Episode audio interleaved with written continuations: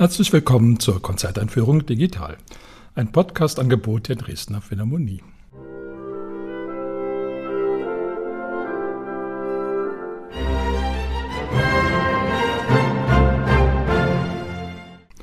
Mein Name ist Albert Breyer, ich bin Komponist und möchte Sie in das Konzert am 3. Juli einführen.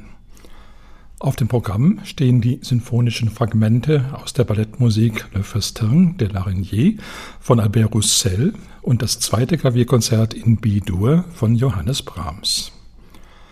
Das Orchester spielt unter der Leitung von Lionel Bringuier. Solist ist der russische Pianist Kirill Gerstein. Wenn man an die Tierwelt denkt, wie sie sich in der Musik so dargestellt findet, dann kommen einem wahrscheinlich nicht unbedingt zuerst Insekten in den Sinn. Natürlich, vor allen Dingen denkt man an Vögel. Es gibt da Theorien, nach denen die Musik, auch die menschliche Musik, sich grundsätzlich vom Gesang der Vögel ableitet und nun wahrscheinlich weniger vom Sirren der Mücken. Wenn man mal so die berühmten Tierstücke der Musikliteratur durchgeht, vom Karneval der Tiere, angefangen bis zum schlauen Füchslein von Janáček, dann wird man da alle möglichen Tiere finden, natürlich Vögel, Säugetiere, Meerestiere. Mit den Insekten, da ist es halt nicht so toll bestellt. Nun hat der Mensch ja auch, sagen wir es mal sehr freundlich, eine nicht durchgehend gute Beziehung zu den Insekten. Man findet sie doch leicht ein bisschen eklig, lästig. Auch giftige gibt es natürlich. Wenn Albert Roussel nun ein Ballett geschrieben hat, wo eine Spinne die Hauptrolle spielt, dann denkt man zunächst, das ist nun vielleicht keine gute Idee. Es gibt so ganz nette Ankündigungen von den ersten Aufführungen dieses Balletts, wo dann eine arme Tänzerin eben als Spinne verzeichnet ist. Ich habe da leider keine Bilder gefunden von solchen frühen Inszenierungen, wie die das eigentlich gemacht haben und ob das nun eine dicke, eklige, schwarze Spinne war oder eher so eine elegante.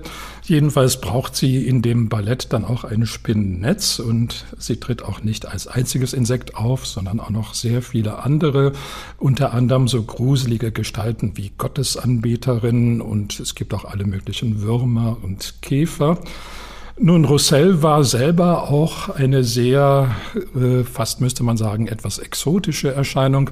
Er ist wahrscheinlich der einzige Komponist der Musikgeschichte, der in seiner Jugend wirklich zur See gefahren ist und dabei ziemlich weit gekommen ist bis Indien und Ostasien.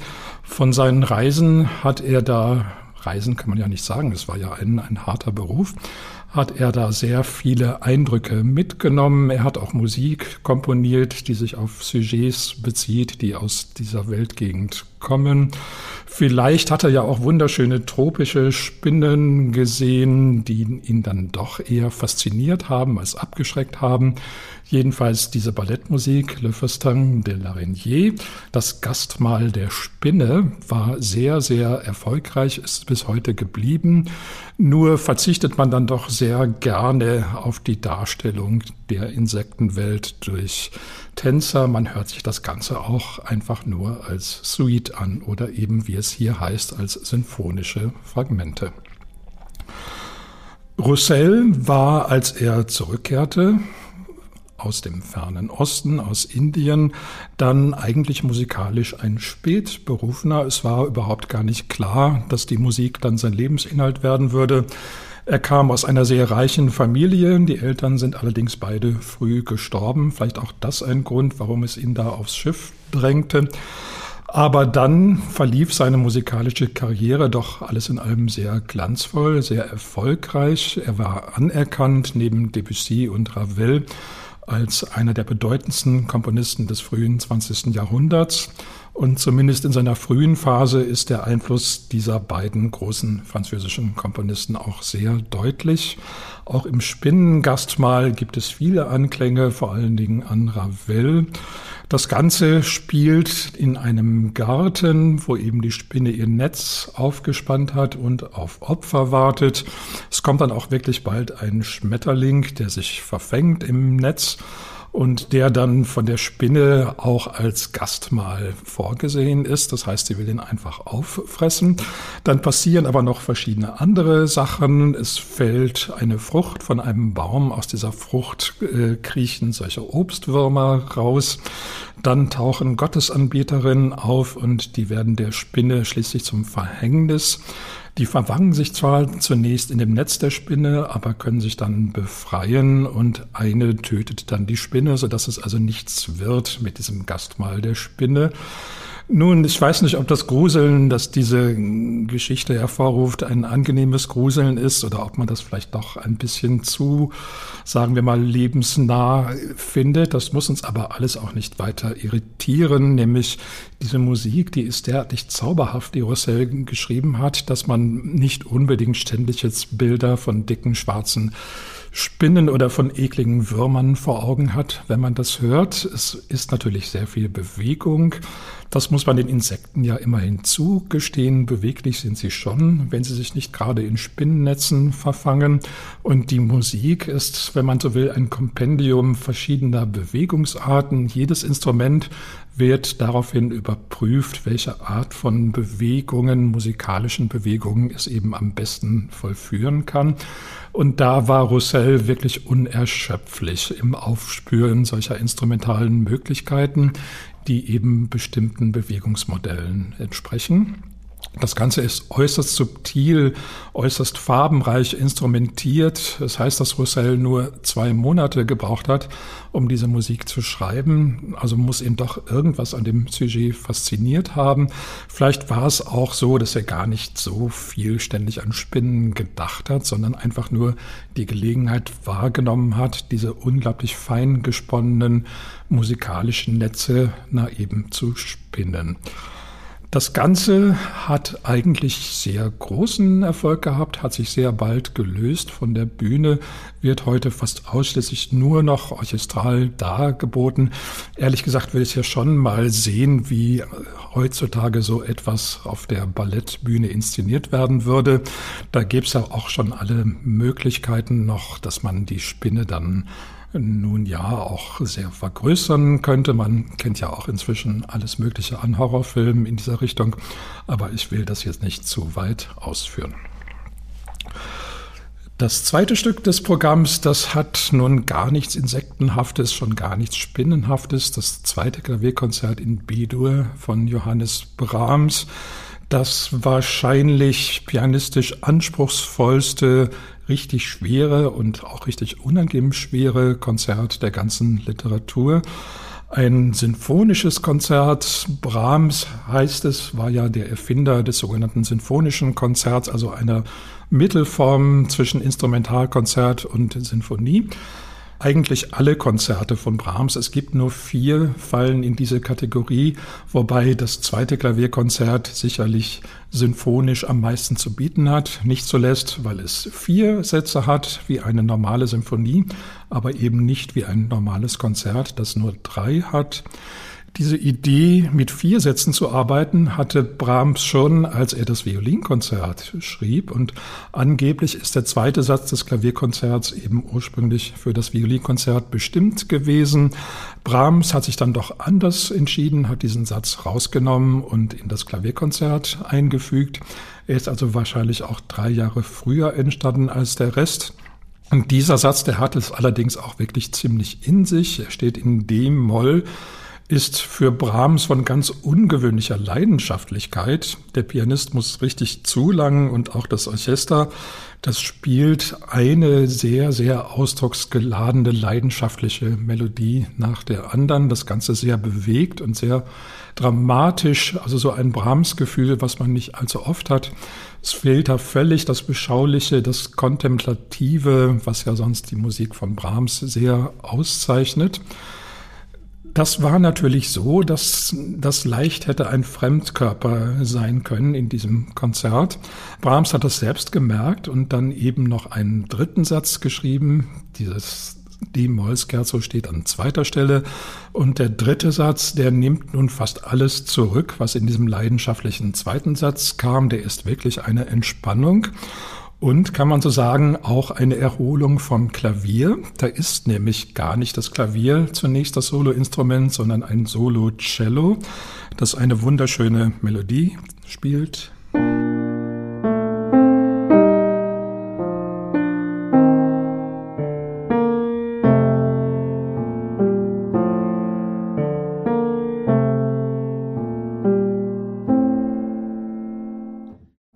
Diese Melodie hat Brahms selbst so gut gefallen, dass er sie später noch in einem Lied wieder aufgenommen hat. Das Lied hat den Titel »Immer leiser wird mein Schlummer«. Da steht die Melodie nun in Moll.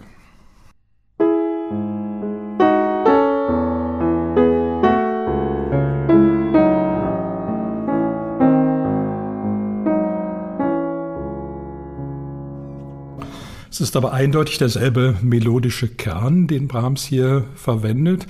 Und diese Stimmung, immer leiser wird mein Schlummer, passt auch sehr gut zu der Musik des Konzerts. Nur hat man Brahms den Vorwurf gemacht, dass das doch eigentlich auf einer großen Konzertbühne nichts zu suchen hat, wenn da plötzlich eine ganz intime Szene stattfindet, nur ganz, ganz leise Klänge, die eben fast so in die Traumwelt hinübergleiten. Und als du dann das Klavier einsetzt später, da ist es immer noch so, dass das Klavier so vor sich hinträumt, eben ganz wie zu Hause, allenfalls noch im Salon. Was hat das eigentlich zu suchen in einem großen Instrumentalkonzert, was in einem großen Saal gespielt wird?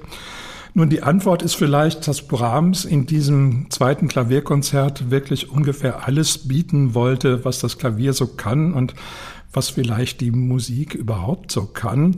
Es war ja in der Romantik so, dass in den Sinfonien auch immer mehr kammermusikalische Passagen eingebaut worden sind.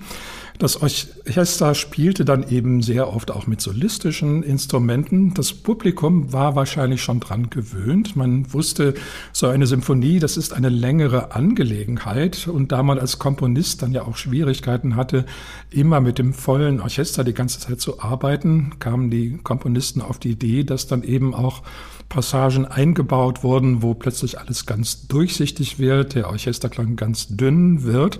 Und man lässt sich dann an das doch gefallen, solange es eben in einem größeren Zusammenhang steht. Das ist bei Brahms natürlich durchaus der Fall. Der erste Satz zum Beispiel, der ist klanglich sehr massiv. Da gibt es überhaupt keine Kammermusik. Das ist richtige Konzertmusik, beziehungsweise vom Orchesterpart her eben auch richtige sinfonische Musik. Für den zweiten Satz gilt das ebenso. Der dritte ist dann eben zurückhaltend und das Finale, das versucht in dieser Hinsicht wieder ein bisschen eine Synthese zu bringen. Es ist also schon auch voll orchestriert, hat aber dann auch wieder Stellen, die eigentlich mehr so vor sich hinträumen, wo der Orchestersatz ziemlich reduziert ist. Es ist eins der wenigen Stücke, wo die Instrumentation so gestaltet ist, dass in den beiden letzten Sätzen weniger Instrumente verwendet werden als in den beiden ersten. Es fehlen dann nämlich die Trompeten und die Pauken. Das ist höchst ungewöhnlich. Kaum ein Komponist verzichtet ja in Finales auf Trompeten und Pauken, weil erst die natürlich den richtigen Schlusseffekt bringen. Brahms hat das hier getan und der Schlusseffekt ist doch eigentlich so eher das Gefühl, nun ja, das ist so ein bisschen so, es ist die Welt, als ob man in ihr zu Hause wäre. Also dieses Äußerliche ist abgestreift. Man hat jetzt die ganze musikalische Welt einmal durchquert und ist dann aber nicht bei irgendeiner Haupt- und Staatsaktion angekommen, sondern es ist immer noch so ein bisschen so, als ob Brahms am heimatlichen Klavier sitzt und nun mal eben da auf die große Konzertsaalbühne transportiert worden ist, aber sich nach wie vor nicht richtig entscheiden kann, ist dieses Publikum überhaupt da, für das er spielt, oder ist er da eben ganz alleine und improvisiert? Das Publikum, das ist natürlich wirklich da, glücklicherweise jetzt wieder, und das freut sich vielleicht sogar, wenn man Brahms, wenn man will, naja, so ein bisschen belauschen kann, wie es ist, wenn Johannes zu Hause am Klavier sitzt und träumt. Und da das Ganze ja, wie gesagt, in einem größeren symphonischen Zusammenhang steht, ist es ja auch gar nicht falsch. Brahms selbst hat ein bisschen damit gespielt, mit diesem Doppelcharakter, als er das seinen Freunden angekündigt hat, dieses Konzert, als die das aber noch nicht gesehen hatten. Da sprach er immer von ein paar kleinen Klavierstücken und einem ganz netten, niedlichen, zarten Konzertchen, was er geschrieben hätte. Nur Clara Schumann, die ihn ziemlich gut kannte, die wusste natürlich, dass das so eine typische Brahmsche Selbstverkleinerungsformel war. Die hat dem Braten nicht getraut. Zu Recht, wie sich dann rausstellte, und alle die Freunde von Brahms, die gehofft hatten, dass er jetzt vielleicht mal wirklich was Kurzes, Einfaches schreibt, was sie vielleicht sogar selber dann am Klavier spielen könnten, die waren etwas enttäuscht. So ganz viele Pianisten wird es damals nicht gegeben haben, die das Konzert spielen konnten. Brahms selber war einer. Er hat sich wirklich getraut, die Uraufführung zu spielen, hat das Konzert auch öfter gespielt. Interessant war es immer, wenn der Dirigent Hans von Bülow hieß, der nämlich auch ein sehr guter Pianist war. Und da heißt es, dass sich immer erst Brahms und Bülow 10 Minuten vor Konzertbeginn verabredet hätten, wer denn jetzt nun dirigiert und wer den Solopart spielt. Vielleicht stimmt die Anekdote nicht, aber wenn nicht, gehört sie zu denen, die jedenfalls sehr gut erfunden sind. Eine sehr große Freude wäre es natürlich gewesen, wenn man das Konzert zweimal am selben Abend gehört hätte. Einmal mit Brahms als Dirigent und Bülow als Solist und einmal umgekehrt. Das Konzert, trotz seiner großen Schwierigkeit, hat den Pianisten keine Ruhe gelassen. Es ist immer sehr gern, sehr viel auch gespielt worden. Es ist sogar einmal als Ballettmusik verwendet worden. Ich glaube nicht mit Spinnen in der Handlung, aber immerhin doch. Das passt aber auch sehr gut zu dieser Vielgestaltigkeit dieses Werks, dass sie auch ebenso bestimmte Bewegungsideen gibt dem Hörer. Dadurch auch, dass die 4 Sätze eben alle unterschiedliche Tempi haben, unterschiedliche Taktarten, unterschiedliche Bewegungsformen. Der langsame Satz ist sogar ganz ungewöhnlich im 6/4-Takt notiert, was in der Musik nicht sehr oft vorkommt in der romantischen Periode. Diese Vielfalt, die hat Brahms selber wahrscheinlich nie übertroffen. Es könnte sein, dass dieses zweite Klavierkonzert in gewisser Hinsicht der Höhepunkt seines Schaffens überhaupt darstellt. Es heißt, dass er in späteren Jahren überlegt hat, noch ein 3. Klavierkonzert zu schreiben. Da hätten wir natürlich gerne wenigstens irgendwelche Skizzen, die gibt es nicht. Er hat dann selber resignierend gesagt, ich weiß nicht, ob meine ersten beiden Konzerte zu gut oder zu schlecht sind, sie sind mir zumindest hinderlich. Und so ist es bei diesem zweiten Klavierkonzert geblieben. Zum Abschluss noch einmal der Hinweis auf das Konzert. Es findet statt am Samstag, den 3. Juli um 19:30 Uhr im Kulturpalast Dresden. Ich wünsche Ihnen viel Freude.